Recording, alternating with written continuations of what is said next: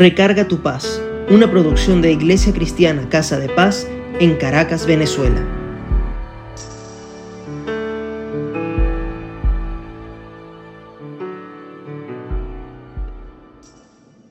Muchos habrán leído en Primera de Samuel los capítulos 1 y 2, donde se narra la historia de Ana, la madre del primer profeta de la época de los reyes en Israel.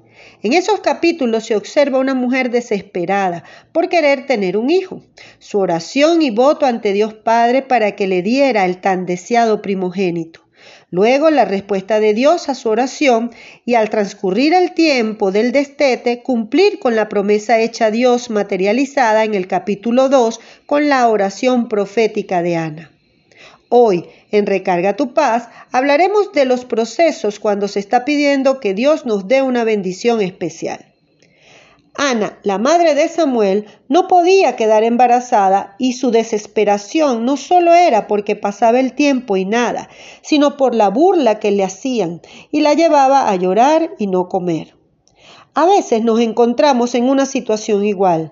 Estamos pidiendo que se nos dé algo que deseamos en nuestras vidas o la de un familiar, quizás un amigo, pero que dependiendo de la situación y al no darse, pudiéramos perder hasta el deseo de vivir y quedarnos en esa actitud que no podría y nos podría llevar a no recuperarnos jamás, incluso a perder la fe.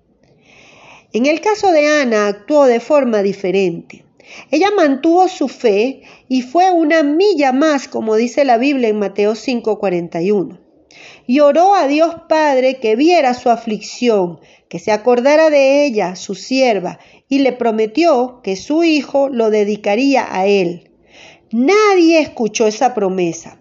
Era desde su corazón directamente a Dios y era tanto su ruego que parecía ebria.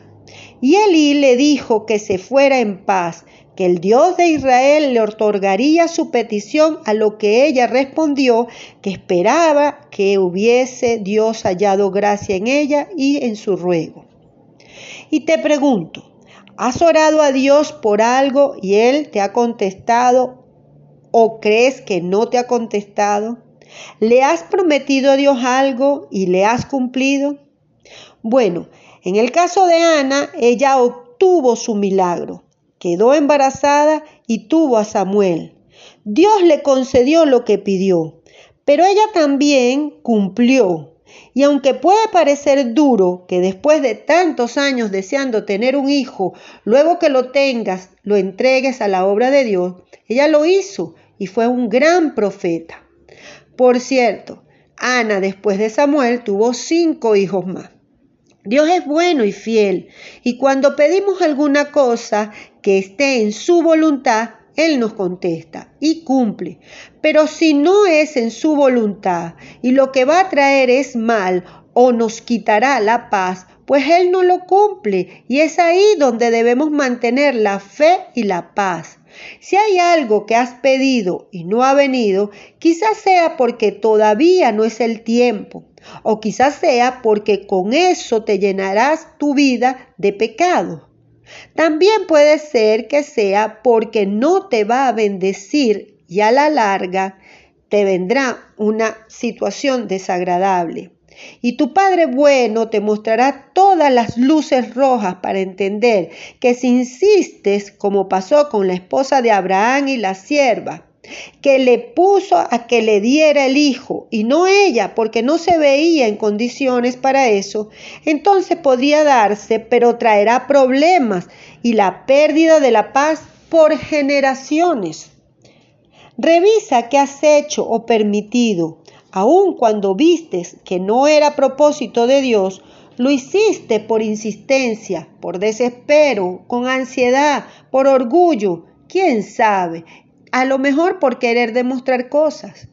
Dios nos manda a tener fe, a orar fervientemente, pero también a esperar con paz la voluntad de Él. Y si te muestra el camino y te prende las luces rojas, no insistas.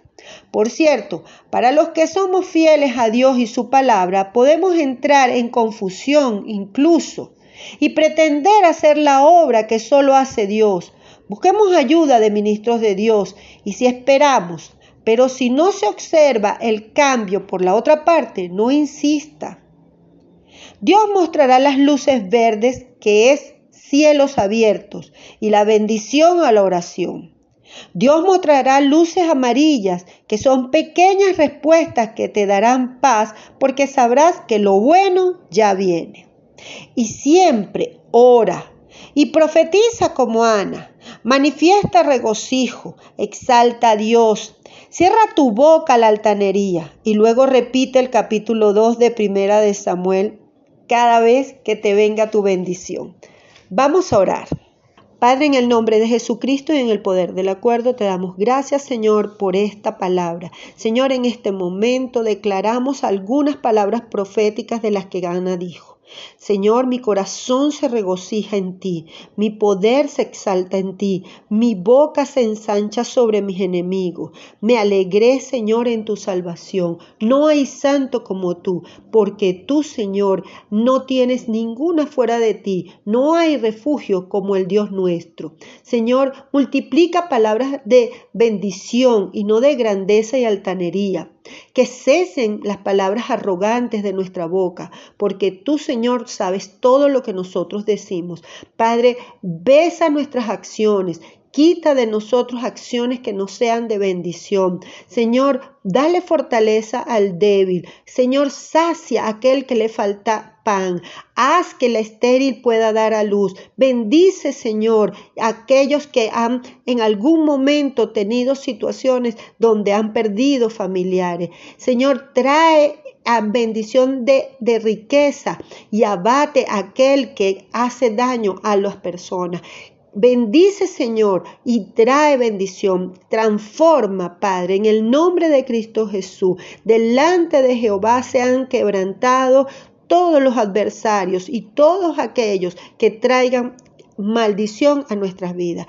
En el nombre de Cristo Jesús te pedimos que bendigas a cada persona que está escuchando este recarga tu paz. En el nombre del Padre, del Hijo y del Espíritu Santo. Amén. Si te quieres comunicar con nosotros, como siempre te decimos, escríbenos a casa de o en Instagram a casa de paz-ccs.